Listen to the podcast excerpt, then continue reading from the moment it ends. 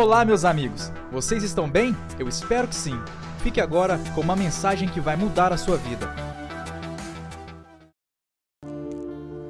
Glória a Deus! Boa noite, a graça e a paz de Jesus sobre a sua casa, sobre a sua vida, sobre a sua família. Que a graça de Deus se estenda em todas as áreas da sua vida. Estamos aqui hoje com mais um dia de sobrenatural, amém? Eu creio que, como tem sido toda quinta-feira, o sobrenatural de Deus, o poder de Deus vai nos alcançar hoje. Posso ouvir um amém aí na sua casa?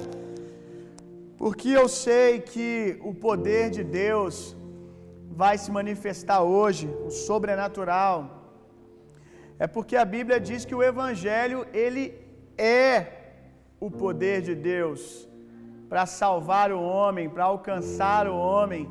Qual tipo de salvamento você precisa ir? Qual área da sua vida você precisa ser alcançado, resgatado? Saiba que é do interesse de Deus salvar você com o poder dele, com o sobrenatural dele, com a graça dele. E Deus ama nos abençoar. A Bíblia diz que Deus é presenteador daqueles que o buscam. E se você está aí do outro lado, buscando a Deus, eu tenho certeza que Deus quer tocar você essa noite, que Deus quer presentear você essa noite com a presença maravilhosa dele. Amém?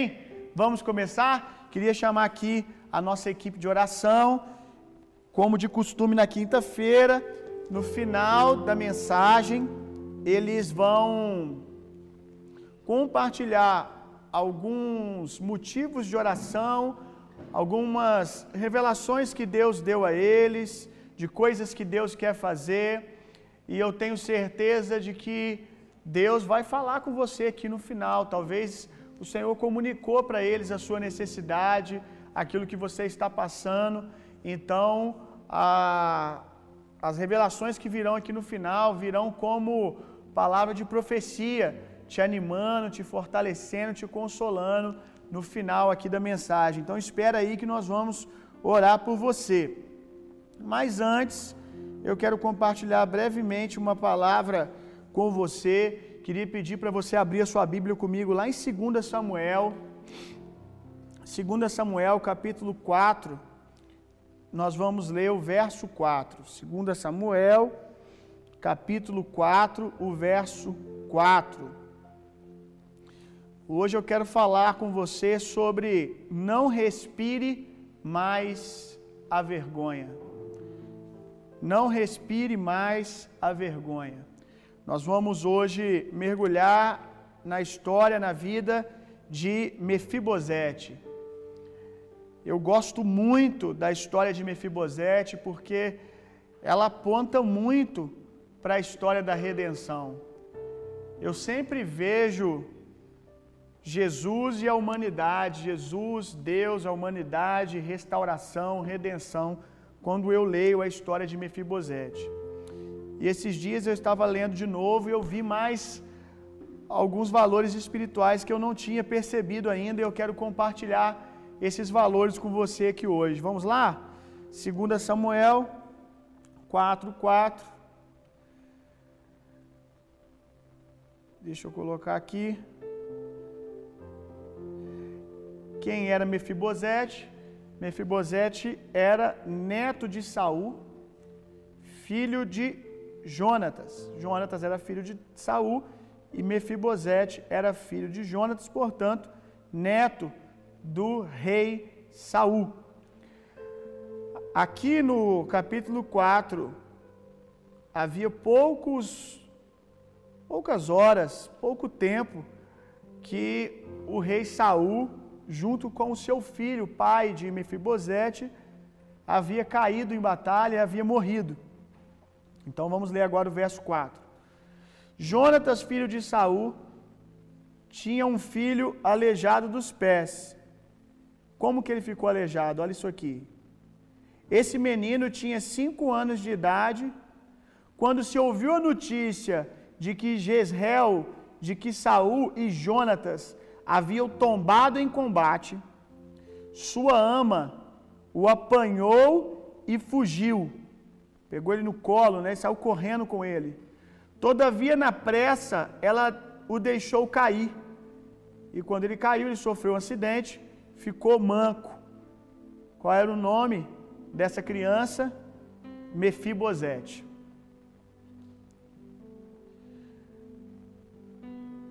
Por que que a ama de Mefibosete pega ele no colo e sai correndo desesperada quando ouve dizer que Saul e Jonatas, que a casa de Saul havia caído, que o reinado de Saul havia caído.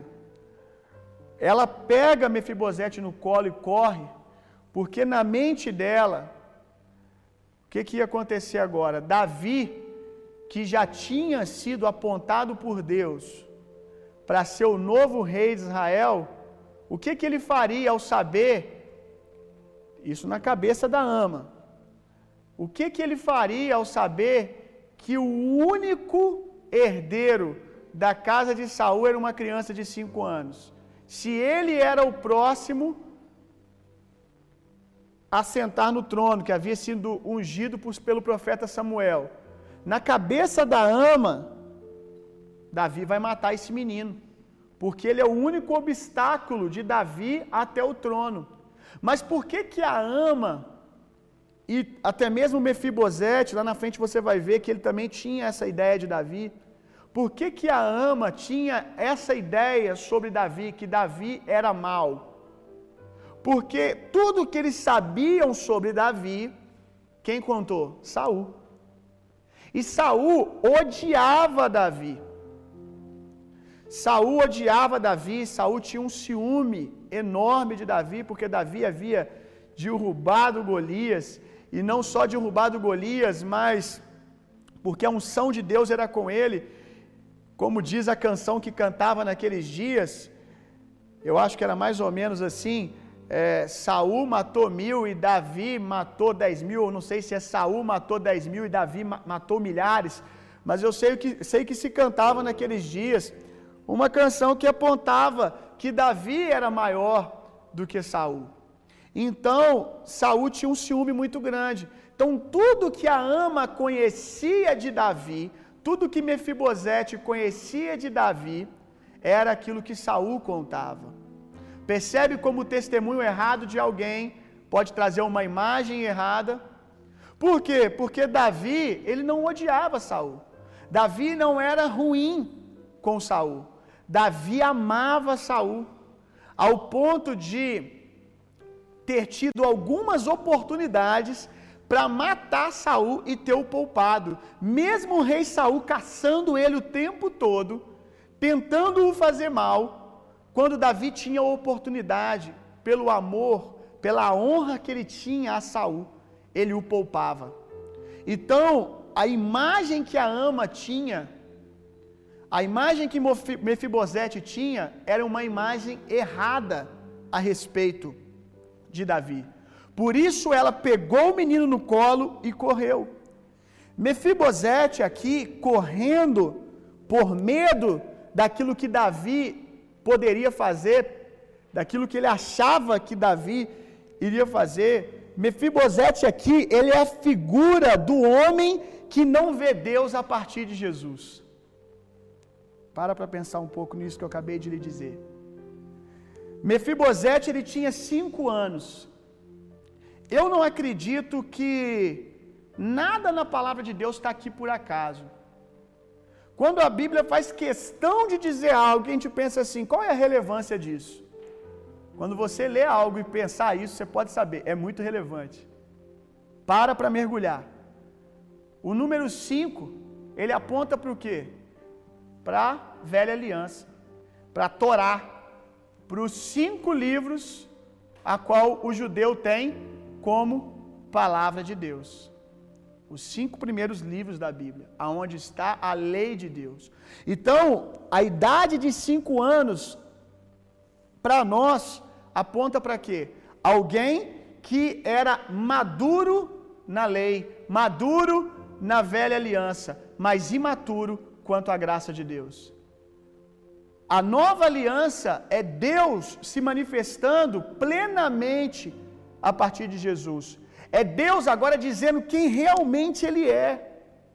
E quando nós temos uma figura de Deus apenas a partir da velha aliança, sem o testemunho, a ótica de Jesus, nós podemos ter a impressão que Deus é mau, que Deus é ruim. E mais, Mefibosete, ele não é só a figura daquele que se aproxima de Deus apenas a partir da velha aliança, mas ele é a imagem daquele que conhece a Deus a partir da boca de um religioso. Porque a religião, ela apresenta para nós muitas vezes um Deus mau, um Deus rancoroso, um Deus que pesa a mão, um Deus que machuca, um Deus que bota no leito ali porque desobedeceu a palavra, então agora a mão de Deus está sobre ele, vai ficar doente, vai morrer. Desobedeceu o pastor, o pastor amaldiçoou, agora está doente, vai morrer. Muitas vezes a religião apresenta um Deus assim, que faz com que as pessoas queiram correr de Deus. Eu já conversei com algumas pessoas que quando elas ouvem sobre Deus, elas querem sair correndo. Porque quando elas se enxergam na, na realidade que elas estão, de uma vida numa natureza de pecado, e elas têm na sua mente o Deus da religião, elas imaginam o Deus da religião, que é santo, e nós sabemos que o nosso Deus, Jesus, ele é santíssimo. Mas às vezes se apresenta um Deus que é tão santo que se ele encontrar com alguém que está vivendo em pecado, ele vai trazer juízo, ele vai matar, ele vai destruir. Não se apresenta um Deus a partir de Jesus, que já tomou sobre si a ira de Deus, que já resolveu o problema da separação que o pecado fazia. Que quando nós nos apresentamos a Deus a partir de Jesus, nós não encontramos juízo, nós encontramos favor e graça. Amém? Então Mefibosete, ele é toda essa imagem. A ama de Mefibosete, quando eu leio que a ama de Mefibosete tomou ele no colo e saiu correndo com ele, eu eu ligo a palavra ama com tutor, tutora. E a Bíblia diz que a lei ela foi nossa tutora. A lei ela estava nos guardando ou preservando a humanidade até que Cristo Jesus se manifestasse, para que a graça de Deus se manifestasse e o plano perfeito de Deus de redenção fosse concluído. Quando eu leio aqui, a ama pegou no colo, né, a tutora pegou no colo e saiu correndo com ele. Eu vejo essa imagem da lei tomando no colo. E a verdade é que a lei, ela é boa. A lei ela não é má. A lei é boa e justa, mas ela não é capaz de fazer o homem justo. O papel da lei nunca foi esse, justificar totalmente o homem. Se ela pudesse fazer isso, Cristo Jesus não teria vindo morrer no nosso lugar. Para que Deus se daria na cruz se a lei pudesse resolver o problema? Então, qual era o papel da lei? Um deles eu já falei. Era trazer uma moralidade, porque a questão da natureza de pecado era tão grande que a lei veio para trazer um nível de moralidade para que o homem não se destruísse, como nós vimos ali nos dias de Noé. Agora, um outro motivo da lei, e o principal, era mostrar o quanto o homem precisava de um Salvador, o qual grande era o problema e que ele não podia resolver o problema. Qual grande era o problema da queda? Esse era o papel da lei. E muitas pessoas hoje, eu até coloquei uma frase aqui: não fique no colo da ama. Não fique no colo da ama. Não queira andar com Deus no colo da ama. Não queira andar com Deus por meio da lei. Porque se você tentar andar com Deus por meio da lei, você vai cair. Porque a lei, é, a lei é boa, a ama aqui é boa, a intenção dela foi boa, a intenção dela foi justa, a lei é boa, a lei é justa, mas ela não pode justificar o homem. Quando eu falo lei, entenda obras. As suas boas obras não podem te sustentar em pé diante de Deus. Você vai reparar que todo aquele que tenta estabelecer um relacionamento, relacionamento com Deus a partir da lei, de tempo em tempo ele cai na conexão dele com Deus. Porque se são as obras que o dignifica diante de Deus, enquanto ele está orando, ele é amigo de Deus e tem paz com Deus. O dia que ele não consegue orar, que ele se distrai com as coisas da vida, e eu não estou aqui falando contra a oração, mas o dia que ele se distrai, o dia que a rotina o consome, o dia que ele não ora, ele já chega de noite e já tomar com Deus. Vai no culto, não estou conseguindo sentir a presença de Deus hoje. Aí o diagnóstico vem na hora, porque eu orei pouco hoje. Nossa, não estou conseguindo, conseguindo sentir a presença de Deus. É porque eu jejuei só uma vez essa semana. A oração é boa, o jejum é bom, é maravilhoso. Mas você não pode querer andar com Deus no colo das obras. Porque senão de tempo em tempo você vai cair. A conexão vai cair. Agora quando a sua conexão, né, não é de escada, apresentar-se diante de Deus por meio das obras é conexão de escada de internet. Fica caindo toda hora, cai, sobe, cai, sobe. Agora se você tem uma internet fibra, é, como é que é o nome, gente? Fibra fibra ótica, top. Você quer uma conexão top com Deus que não cai nunca? É Jesus, meu irmão. É Jesus. O que me liga a Deus, que me dignifica, me justifica diante de Deus, é Jesus. Se eu estou orando todo dia, glória a Deus, aleluia. E não é isso que me faz ser mais amado por Deus e mais aceito por Deus. Isso me dá mais sensibilidade para ouvir a Deus. Isso me dá talvez mais intimidade com Deus. Mas não me torna mais aceitável a Deus ou menos. Aí o dia que você ora menos, chega no final do dia que você, ao invés de entrar na crise de que você não orou a hora que você marcou, você não orou o quanto você deveria ter orado, ao invés de você deitar na cama e ficar mal, conexão caiu, a ama deixou você cair, as obras não sustentam, uma hora ela deixa você cair. Aí ao invés de você ficar caído ali, mal no final do dia, como a sua conexão com Deus é a partir de Jesus, você vai dizer assim: Poxa, eu não consegui orar hoje. Mas sabe de uma coisa? O dia ainda não acabou. Vou orar agora. Pai, estou com muito sono, muito cansado, mas eu quero te render graças no final desse dia. Muito obrigado, Senhor. E você não vai ter dúvida se Deus vai aceitar essa oração, porque é uma oração menor que a que você fez de manhã. Agora, quando você vem no colo das obras, quando você cai, você se machuca. Acusação, vergonha de Deus. Aí, você pode orar antes de dormir, mas você diz: não vale a pena, porque eu sou um pecador. Não vale a pena nem orar, Deus não vai me ouvir. Eu vou ter que começar tudo de novo, vou ter que fazer um jejum amanhã. Eu vou ter que dar um jeito de aumentar minhas horas de jejum amanhã. E é um desespero. Vontade de saltar em cima da ama de novo falar: me segura aqui. Quantos estão entendendo aí o que eu estou dizendo? E não é só cair, né, gente? O problema é que cada tombo que você toma, você se machuca e vai se tornando aleijado. Porque isso vai danificando a sua compreensão de Deus, sua compreensão acerca de si mesmo, e você vai se tornando aleijado.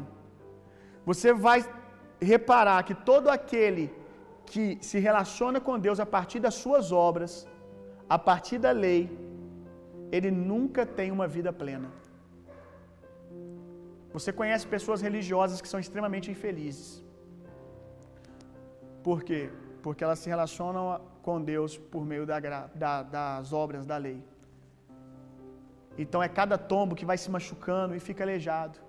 A plenitude, a plenitude não está para aqueles que andam no colo da lei, no colo das obras. A plenitude está para aqueles que estão assentados não no colo da ama, mas aqueles que estão assentados com Cristo nas regiões celestiais. Amém. Vamos continuar. Vai lá para 2 Samuel, vai continuar falando da, da vida de Mefibosete. 2 Samuel 9.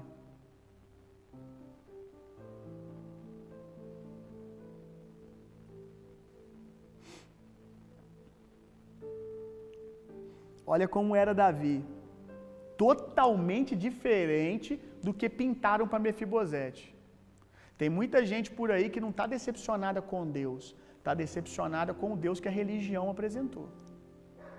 Porque se conhecer o Deus que é apresentado a partir de Jesus, talvez talvez essa pessoa descubra que ela não estava decepcionada com Deus, mas com Deus que pintaram para ela. Certa ocasião, Davi questionou a si mesmo: Será que alguma pessoa da família de Saul ainda vive? Se houver, eu gostaria muito de encontrá-la e fazer algo de bom por essa pessoa em memória da minha amizade por Jonatas. Isso aqui é muito lindo, gente. Isso aqui é muito lindo. Olha como Davi aqui, ele está tipificando Deus. Você vai entender por que, que eu digo que Davi está tipificando Deus aqui. Por que, que Davi questionou num determinado dia, anos se passaram, tempo se passou, aí de repente Davi se questiona: será que há alguém na casa de Jonatas que eu possa ainda fazer algum bem, que eu possa abençoar? Por que, que Davi questiona? Se você é um leitor da palavra de Deus, você já deve ter visto a história da aliança da aliança entre Jonathan e Davi. Davi e Jonatas, eles tinham uma amizade que era fruto de uma aliança. Como assim, pastor? O dia que Davi se encontrou com Jonatas, o dia que eles se conheceram, a Bíblia diz que o coração deles se converteu um ao outro. E quando o coração de um se converteu ao outro, eles entraram numa aliança. O que, que é aliança para um hebreu? Aliança para um hebreu não é apenas um aperto de mão. Aliança para um hebreu não é apenas, ah, dá um abraço aqui, a partir de agora nós somos amigos. Quando um hebreu entra em aliança, há derramamento de sangue. Quando a Bíblia diz que o coração de Davi se apegou ao de Jonatas e eles entraram numa aliança, aconteceu algo ali. Era cultura do povo hebreu. Fazer um corte nas mãos, fazer um corte nas mãos e unir o sangue. Eles cortavam a mão, faziam um pequeno corte para sangrar ou no pulso e eles misturavam o sangue, dizendo: Agora nós somos um. Tudo que é seu é meu, tudo que é meu é seu. Estou falando aqui de uma maneira bem resumida. Nós somos um a partir de agora. Quem vem contra você, vem contra mim. O meu exército é o seu exército.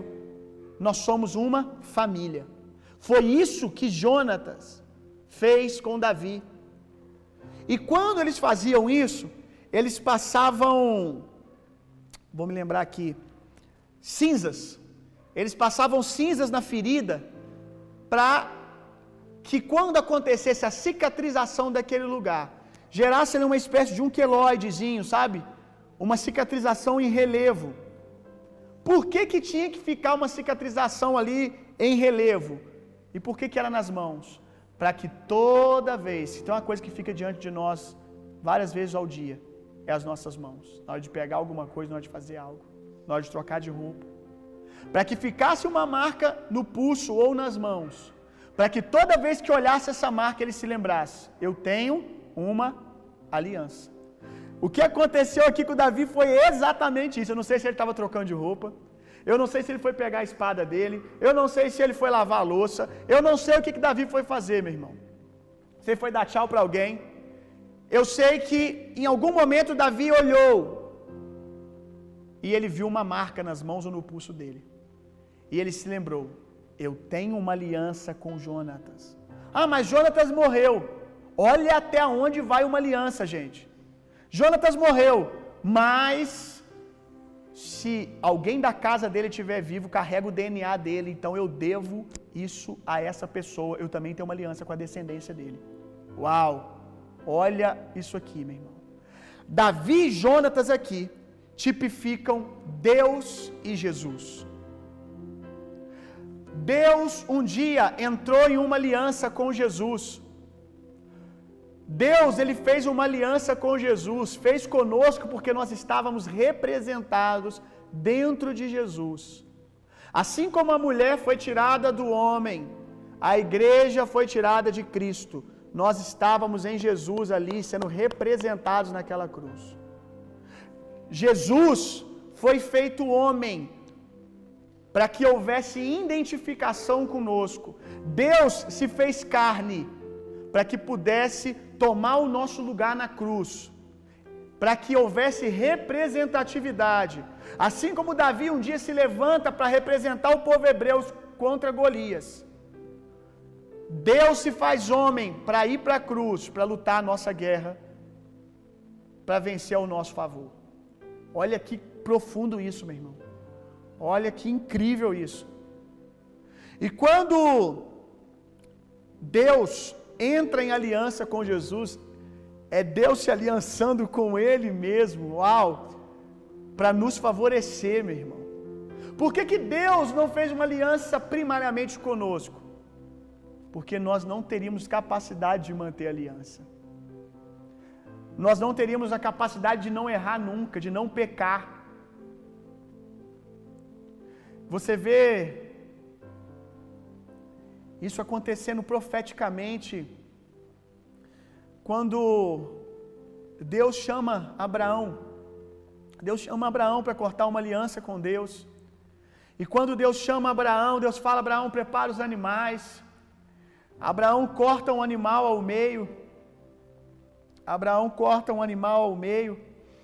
E depois de cortar o animal, era a hora de como era costume dos judeus de ambos ficarem passando em volta do animal, fazendo o símbolo do oito, do infinito. E eles ficavam passando em volta do animal ali, dizendo: Eu faço uma aliança contigo, que aconteça comigo o que aconteceu com esse animal, se eu quebrar essa aliança. Eles ficavam proferindo bênçãos e maldições para aquele que quebrasse a aliança, e passando ali. Abraão ele faz tudo, ele prepara o sacrifício, ele corta o animal ao meio, ele deixa ali. E na hora que era para ele ir para uma ponta, para que Deus se apresentasse a outra, diz a palavra de Deus que Abraão foi tomado num sono profundo. Abraão dormiu. E quem tinha que passar naqueles animais para fazer uma aliança com Deus era Abraão. Mas de repente, diz as Escrituras, que foi visto ali, passando um fogaréu, uma coluna de fogo e uma fumaça. Olha que cena, uau, eu quero ver isso na eternidade, meu irmão. Uma coluna de fogo passando e trançando em volta do animal, fazendo essa aliança, fogo e, e coluna de nuvem de fumaça. Quem que estava passando no lugar de Abraão? Cristo, meu irmão. Cristo. Por que, que Deus não deixou Abraão passar? Porque ele não teria condição de sustentar a aliança. Então Deus ali entra no lugar dizendo: haverá um dia que eu descerei e eu passarei, que eu vou representar vocês na aliança. Isso é incrível, meu irmão. Então nós vemos aqui Jonatas e Davi. E hoje, todos os dias, quando Deus olha para as suas mãos, e não é interessante, gente, eu, eu, já falei isso aqui há poucos dias e vou falar muitas vezes porque eu amo é, essa cultura de aliança da Bíblia. Que Jesus, ao ressuscitar dos mortos, mesmo com o corpo glorificado, ele podia ter escolhido ter a sua pele ali coberta, cicatrizada. Mas a Bíblia diz que quando Jesus ressuscitou, ele não abriu mão de ter o buraco dos cravos. Eu tenho uma marca de uma aliança. Quando nós olharmos para Deus, no final dos tempos, na, etern... na plenitude da eternidade, nós vamos ver um Deus assentado no trono, vestido de glória, não vai ter sangue nas suas vestes, ele está com as vestes puras, ele não vai ter marcas de açoite no corpo, ele vai estar em glória, com uma coroa na cabeça, cheio de autoridade, mas quando ele estender a mão, ele vai ter uma marca, porque ele tem uma aliança comigo e com você. Deus, assim como Davi está aqui, eu estou procurando alguém para fazer bem. Eu estou procurando alguém para abençoar por causa da minha amizade com Jonatas. Agora, todos os dias, Deus está procurando alguém para abençoar por causa da aliança dele que ele tem com Jesus. Não é porque você é bonzinho, não é porque eu sou bonzinho, não. É porque nós fazemos parte da família de Jesus. Nós somos o corpo de Jesus, por isso Deus nos abençoa. Amém? Vamos continuar. Aleluia. Em memória da minha amizade por Jonatas. Em memória de Jesus, Deus sempre nos abençoa. Então convocaram Ziba, um dos seus servos da família de Saul, para apresentar-se a Davi, e o rei lhe indagou: Tu és Ziba? E ele prontamente respondeu: Teu servo, Senhor. O rei prosseguiu: Resta ainda alguém da família de Saul a quem eu possa demonstrar lealdade de Deus. Aleluia! Ao que replicou Ziba, ainda há um filho de Jonatas, aleijado dos pés. A religião sempre faz questão, né? De mostrar as debilidades das pessoas, né? Aleijado nos pés. Para que dizer isso, né? Aleijado dos pés. A religião sempre vai apresentar alguém, e às vezes nós acabamos fazendo isso também. Ó, oh, Fulano, alguém te pergunta: Você conhece Fulano? Conheço. Ó, oh, mas não presta, hein? É isso, é aquilo. Aleijado dos pés. E o rei desejou saber: E onde ele se encontra agora? Diante do que Ziba lhe disse: Na casa de Maquir, filho de Amiel, em Lodebar. Então, em seguida, o rei Davi mandou trazê-lo da cidade de Lodebar. Então Mefibosete, filho de Jonatas, neto de Saul, veio à presença de Davi e se prostrou com o rosto em terra a fazer-lhe reverência. Davi o chamou pelo nome Mefibosete, e ele prontamente respondeu ao rei: Eis aqui o teu servo, Senhor. Olha a figura aqui do filho pródigo também. Quando o filho pródigo ele volta para a casa do pai, ele vem de Lodebar também. Lodebar significa sem pasto, sem palavra. Quando ele vem de um lugar de distanciamento de Deus, da casa do pai, o filho pródigo ele já vem se prostrando. E acontece a mesma coisa aqui com o Mefibosete, já vai, se, vai, já vai caindo sobre os seus joelhos e já, já, e já se chama de servo, como o filho pródigo, né? Quem sabe eu possa ser um servo na casa de meu pai. Mas olha a resposta de Deus, olha a resposta de Davi, olha a resposta do pai do filho pródigo. Então Davi o tranquilizou, dizendo: Não tenha medo, porquanto chamei para demonstrar bondade por amor a Jonatas. Teu pai, meu amigo, restituirei todas as terras de Saul pai do teu pai, e tu sempre haverás de comer na minha mesa. Aleluia! Olha isso, meu irmão, olha isso.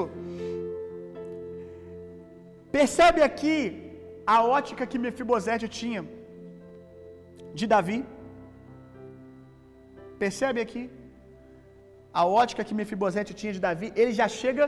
Por que, que Davi fala não tenha medo? Para que, que vai falar isso se o cara não está com medo? Mefibosete devia estar com uma cara de pavor diante de Davi, gente.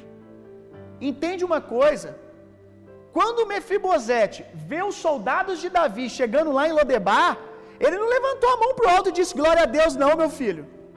Quando ele vê os soldados, o escudo de Davi, quem sabe ali a estrela de Davi que nós conhecemos no escudo, quando ele vê o nome Davi escrito no escudo dos soldados, o homem gelou frio, meu amigo. Provavelmente ele virou para sua família e disse: Me acharam, me descobriram, vai me matar. vai me matar. Por que, que Davi está aqui? Quem é Davi? Davi é mau. Saul me apresentou ele, Davi é mau, Davi é ruim. Ele vai me matar. Imagina a trajetória dele ali na carruagem ou nos cavalos até Davi. Morrendo de medo, e tem muita gente que não vai até Deus porque tem medo. Será que Deus vai me aceitar diante daquilo que eu fiz? Diante do pecado que eu cometi, será que Deus pode aceitar alguém manco como eu? Alguém ferido como eu? Alguém que vem de uma terra que não tem cultura do reino de Deus nenhuma? Sem palavra, Lodebar, não há pasto ou não há palavra. Um lugar onde não há a manifestação da palavra, um lugar de maldição. Será que Deus vai fazer o que com alguém como eu? Tem muitas pessoas que não querem ir à igreja porque elas têm medo de Deus. Medo de, de alguém levantar ali em nome de Deus e expor o seu pecado para todo mundo. Medo do que Deus vai fazer. E o nosso amigo Mefibosete, ele foi até Davi tremendo de medo. Eu estou aqui para trazer uma mensagem para você. Mefibosete, você pode não saber, mas o seu pai cortou uma aliança com Davi. Mefibosete, você pode não saber, mas existe uma nova aliança, Mefibosete. Mefibosete está com medo, gente, porque ele não sabe que o pai dele tinha cortado uma aliança com Davi. Tem muita gente com medo lá fora, porque de fato o pecado sem Jesus, ele é um grande problema no relacionamento com Deus. Mas as pessoas lá fora precisam saber, esse é o ministério da reconciliação, é contarmos para as pessoas lá fora que elas não precisam mais ficar longe de Deus por causa do pecado. Por quê? Porque veio Jesus. Deus se fez carne e levou o pecado sobre si. A boa notícia do evangelho é: você não precisa mais ficar correndo de Deus, você não precisa ter mais vergonha de Deus, você não precisa mais respirar vergonha. O nome Mefibosete significa aquele que respira vergonha. Aquele que está longe de Deus, ele respira vergonha, não aceitação, culpa o tempo todo. Mefibosete ele respirava vergonha. Mas deixa eu dizer uma coisa para você. Houve um dia, há mais ou menos dois mil anos atrás, a Bíblia diz que Jesus, dando a última respirada, ele disse: Está consumado. Jesus tomou nessa última respirada, Jesus estava tomando todo fôlego de vergonha, de pecado, de maldição, de acusação para dentro de si. Imagina essa, essa cena, empresta sua imaginação para o Espírito Santo agora. Jesus na cruz, de repente, ele vai dar aquele último suspiro. Quando Jesus puxa o ar, ele está puxando o pecado, vergonha, condenação, e quando ele libera o ar, ele está liberando vida, ele está liberando a natureza dele, a vida de Deus. Ei, meu irmão, Jesus já respirou toda a vergonha por você, meu Fibosete. Você não precisa ficar andando por aí respirando vergonha, você pode andar por aí respirando a vida de Deus. Aleluia! Pare de fugir, eu estou aqui para te contar. Alguém fez uma aliança com Deus por você. Alguém fez uma aliança com Deus por você. Medo de Deus sempre irá te machucar. Quando quando Mefibosete caiu, por que, que ele caiu? Porque alguém estava com medo de Davi. Porque alguém tinha medo de Davi. E com medo de Davi, essa pessoa correu de Davi. Mal essa pessoa sabia que ela deveria, na verdade, era correr para Davi. Deixa eu te ensinar uma coisa. O medo sempre vai te fazer correr de Deus. E o medo sempre vai te machucar. O medo sempre vai te causar dano. E é isso que erroneamente Algumas pessoas atribuindo a Deus dizem assim: Fulano aprendeu pela dor. Quando você ouve geralmente alguém falando assim: Fulano voltou para a igreja, mas foi pela dor, viu? As pessoas geralmente atribuem essa frase a Deus. O pela dor, na boca de muitas pessoas, eu não digo que todas, algumas têm a compreensão que eu vou te mostrar aqui agora. Muitas pessoas, quando dizem isso, ah, Fulano aprendeu pela dor, está dizendo assim: não quis pelo amor, foi para o mundo, Deus pesou a mão e aí ele aprendeu e voltou para Deus. Deixa eu te dizer uma coisa. É verdade que algumas pessoas aprendem pela dor, escolhem aprender pela dor. E muitas vezes, por mais que a gente tente que elas aprendam pelo amor, o amor também deixa aí. O amor não busca os seus próprios interesses. O que, o que quer dizer isso? O amor de Deus ele tem um interesse, mas ele não obriga, ele influencia, mas ainda assim você tem a liberdade de ir. O amor de Deus não aprisiona. O amor de Deus não busca os seus próprios interesses. E o nosso amor também não pode buscar os nossos próprios interesses. Nós sempre temos o interesse que as pessoas aprendam sem se machucar. Não é? Mas e se o outro quiser aprender de outro jeito? A gente influencia, a gente cerca, a gente tenta, mas chega uma hora que o amor tem que soltar, senão já não é amor mais. Aí é aprisionamento. E Deus é assim. Às vezes Deus simplesmente deixa aí. Agora, quando alguém aprende se machucando, é Deus que está com a mão pesando? Não. É justamente pelo contrário. É justamente pela ausência da mão de Deus. Não é Deus que está com a mão sobre machucando. Quem aprende pela dor, não aprendeu pela dor porque Deus pesou a mão. É falta da mão de Deus. É falta não porque Deus não está com a mão estendida. É porque Deus, Ele está, toma o remédio, toma, toma, toma, toma. E a pessoa se distancia. E Deus insiste, toma, toma, toma. E quando vê, se machuca. E muitas vezes, numa postura vitimista, que às vezes é mais fácil culpar Deus, porque Deus não, Deus não está falando aqui para se defender, né? Então eu culpo a Deus. Mas deixa eu dizer uma coisa para você. Deus não ensina. Deus não ensina. Deus não tem vontade de ensinar alguém pela dor. Deus ensina por meio da Sua palavra, por meio de Jesus. Mas, pastor, você está dizendo que ninguém aprende pela dor? Oh, meu amigo, Romanos 8, 28. Graças a Deus que a gente ainda pode aprender com as nossas burradas. Amém. A Bíblia diz que todas as coisas cooperam para aqueles que amam a Deus, que são chamados segundo o seu propósito.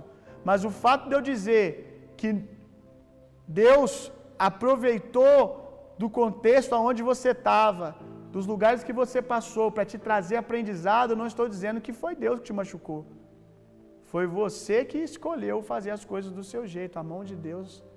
A mão de Davi, a verdade é essa, que a mão de Davi, ela não se estendeu aqui em 2 Samuel 9, ela estava estendida em 2 Samuel 4. Só que Mefibosete só foi experimentar o não tenha medo.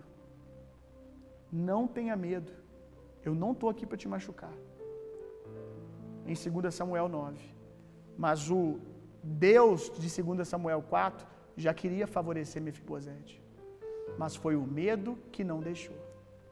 Mas graças a Deus que eu sempre digo que se tem uma coisa que é difícil você se ver livre é de Deus. Era difícil se ver livre de Davi, porque Davi é um homem de aliança, meu amigo. Por isso que eu vejo que tem gente que insiste, vai para Lodebar, para bar. É, no, é quase o nome de boate, né? Lugar que crente desviado vai mesmo. Lodebar. Não é o nome de boate, gente? Contextualizado esse texto, né?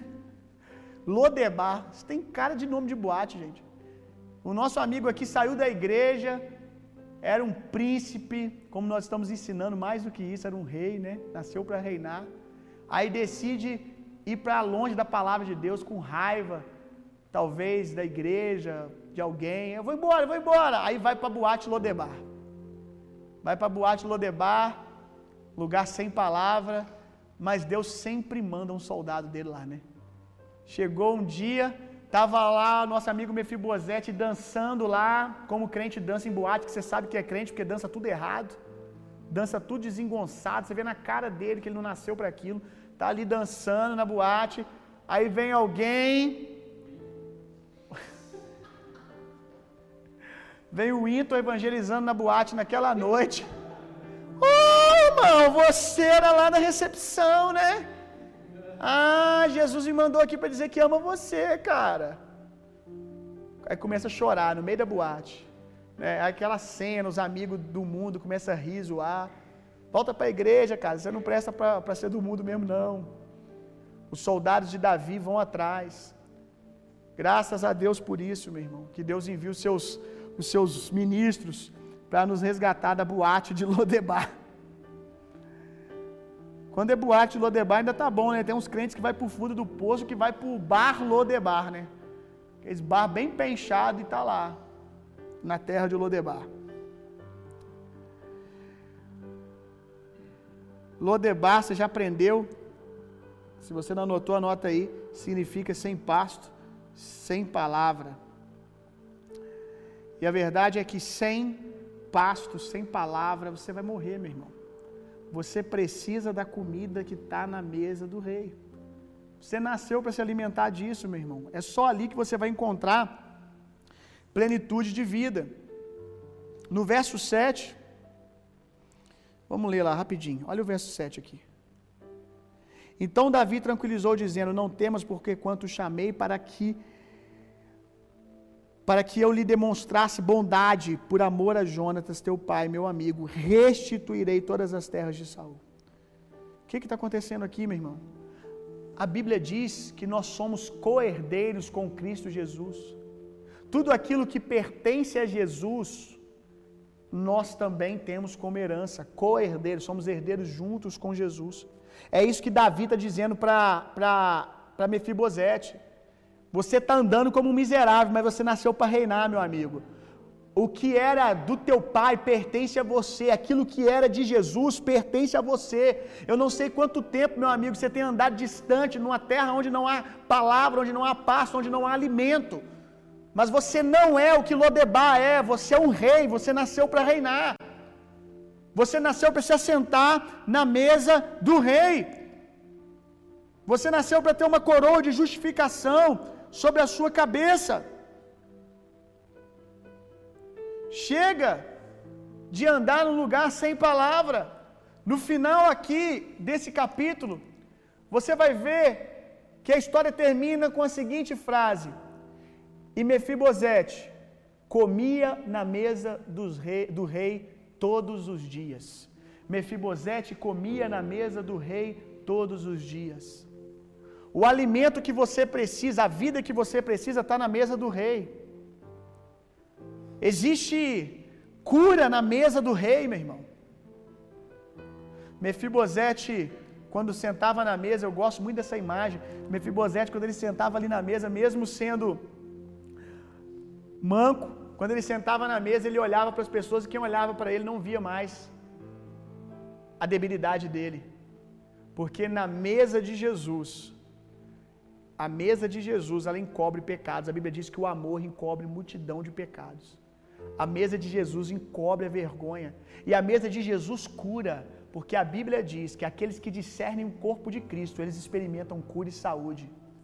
A cura que você precisa está na mesa de Jesus, e a mesa de Jesus é a igreja, é a comunhão do corpo. Davi tirou ele do lugar sem palavra e trouxe ele para a mesa, e sobre a mesa havia comida. Davi, é como se Davi tivesse mandado soldados dele, vai lá, busca ele, traz ele para a igreja, traz ele para a mesa, traz ele para o corpo, porque sobre a mesa, no corpo, há pão, e o pão traz vida e vai curar esse homem. Nós precisamos da cura que está na comunhão do corpo, meu irmão. Venha para a mesa de Jesus. Não negue o corpo, não negue a mesa e, não e negue menos ainda a palavra de Deus que é vida, para levar você para um lugar de plenitude. Se a religião derrubou você, se as obras machucaram você, eu quero dizer uma coisa: a mesa de Jesus vai curar você. A igreja santa de Jesus vai curar você.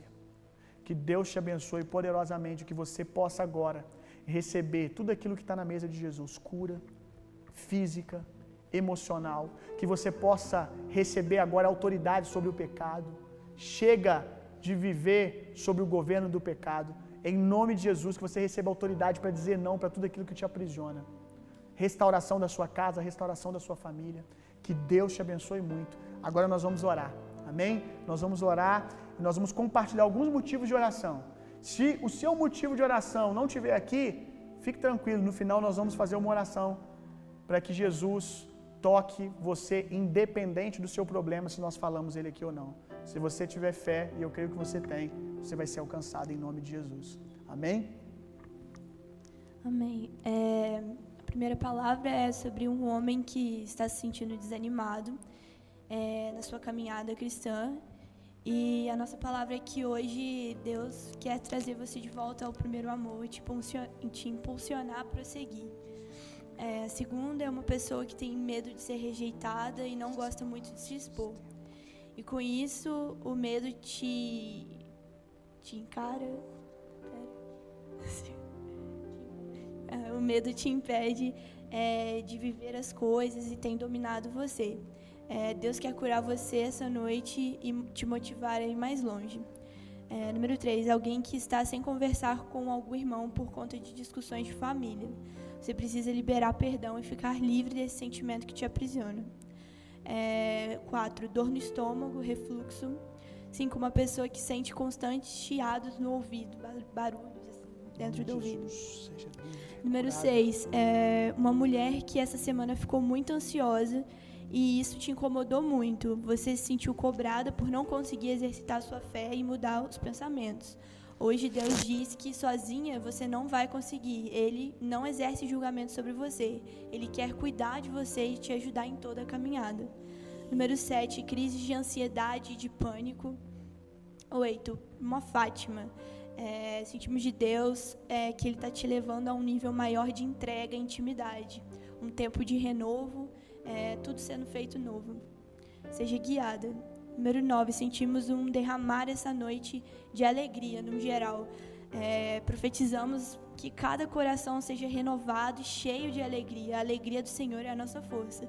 Que cada um de vocês creia nessas palavras e receba. Aleluia. Meu irmão, não sei você, mas eu quando ouço sobre aliança e sobre Deus preservando a gente desde o início para Jesus, e isso me, me emociona muito. Eu é difícil controlar o choro, mas eu vou orar, amém? Pai, em nome de Jesus, eu oro agora, me opondo a toda resistência das trevas, toda altivez que se levanta contra o conhecimento, contra a revelação na mente dos meus irmãos. E eu declaro toda a mente agora cativa e obediência ao Senhor. Eu oro por um espírito de revelação e sabedoria para que toda essa palavra que foi liberada aqui e me impulsiona todos os dias alcance o coração dessas pessoas, que elas sejam amadas, que elas sintam, Senhor, o seu amor, o amor que lança fora todo medo, o amor que todos os dias nós podemos descansar e, nos fortalecer no seu, nesse cuidado, Pai. Então, em nome de Jesus, que essa revelação invada o coração e eu declaro um novo tempo sobre a vida de cada um des, dessas pessoas que, tão, que estão ouvindo hoje essa palavra, Pai. Um novo tempo, um tempo de obras maiores, um tempo de coisas novas, que elas andem nessa revelação de que em Cristo elas podem todas as coisas, porque é Ele que nos fortalece. Em nome de Jesus. Amém. Aleluia. Pai, muito obrigado por tudo que você liberou aqui hoje. Nós sabemos que a sua palavra ela não volta antes que se cumpra o propósito para qual foi enviada, Deus. Nós cremos nas transformações que vão acontecer a partir de hoje. Eu declaro que as mentes a partir de hoje estão destravadas para conhecer e desfrutar mais de você.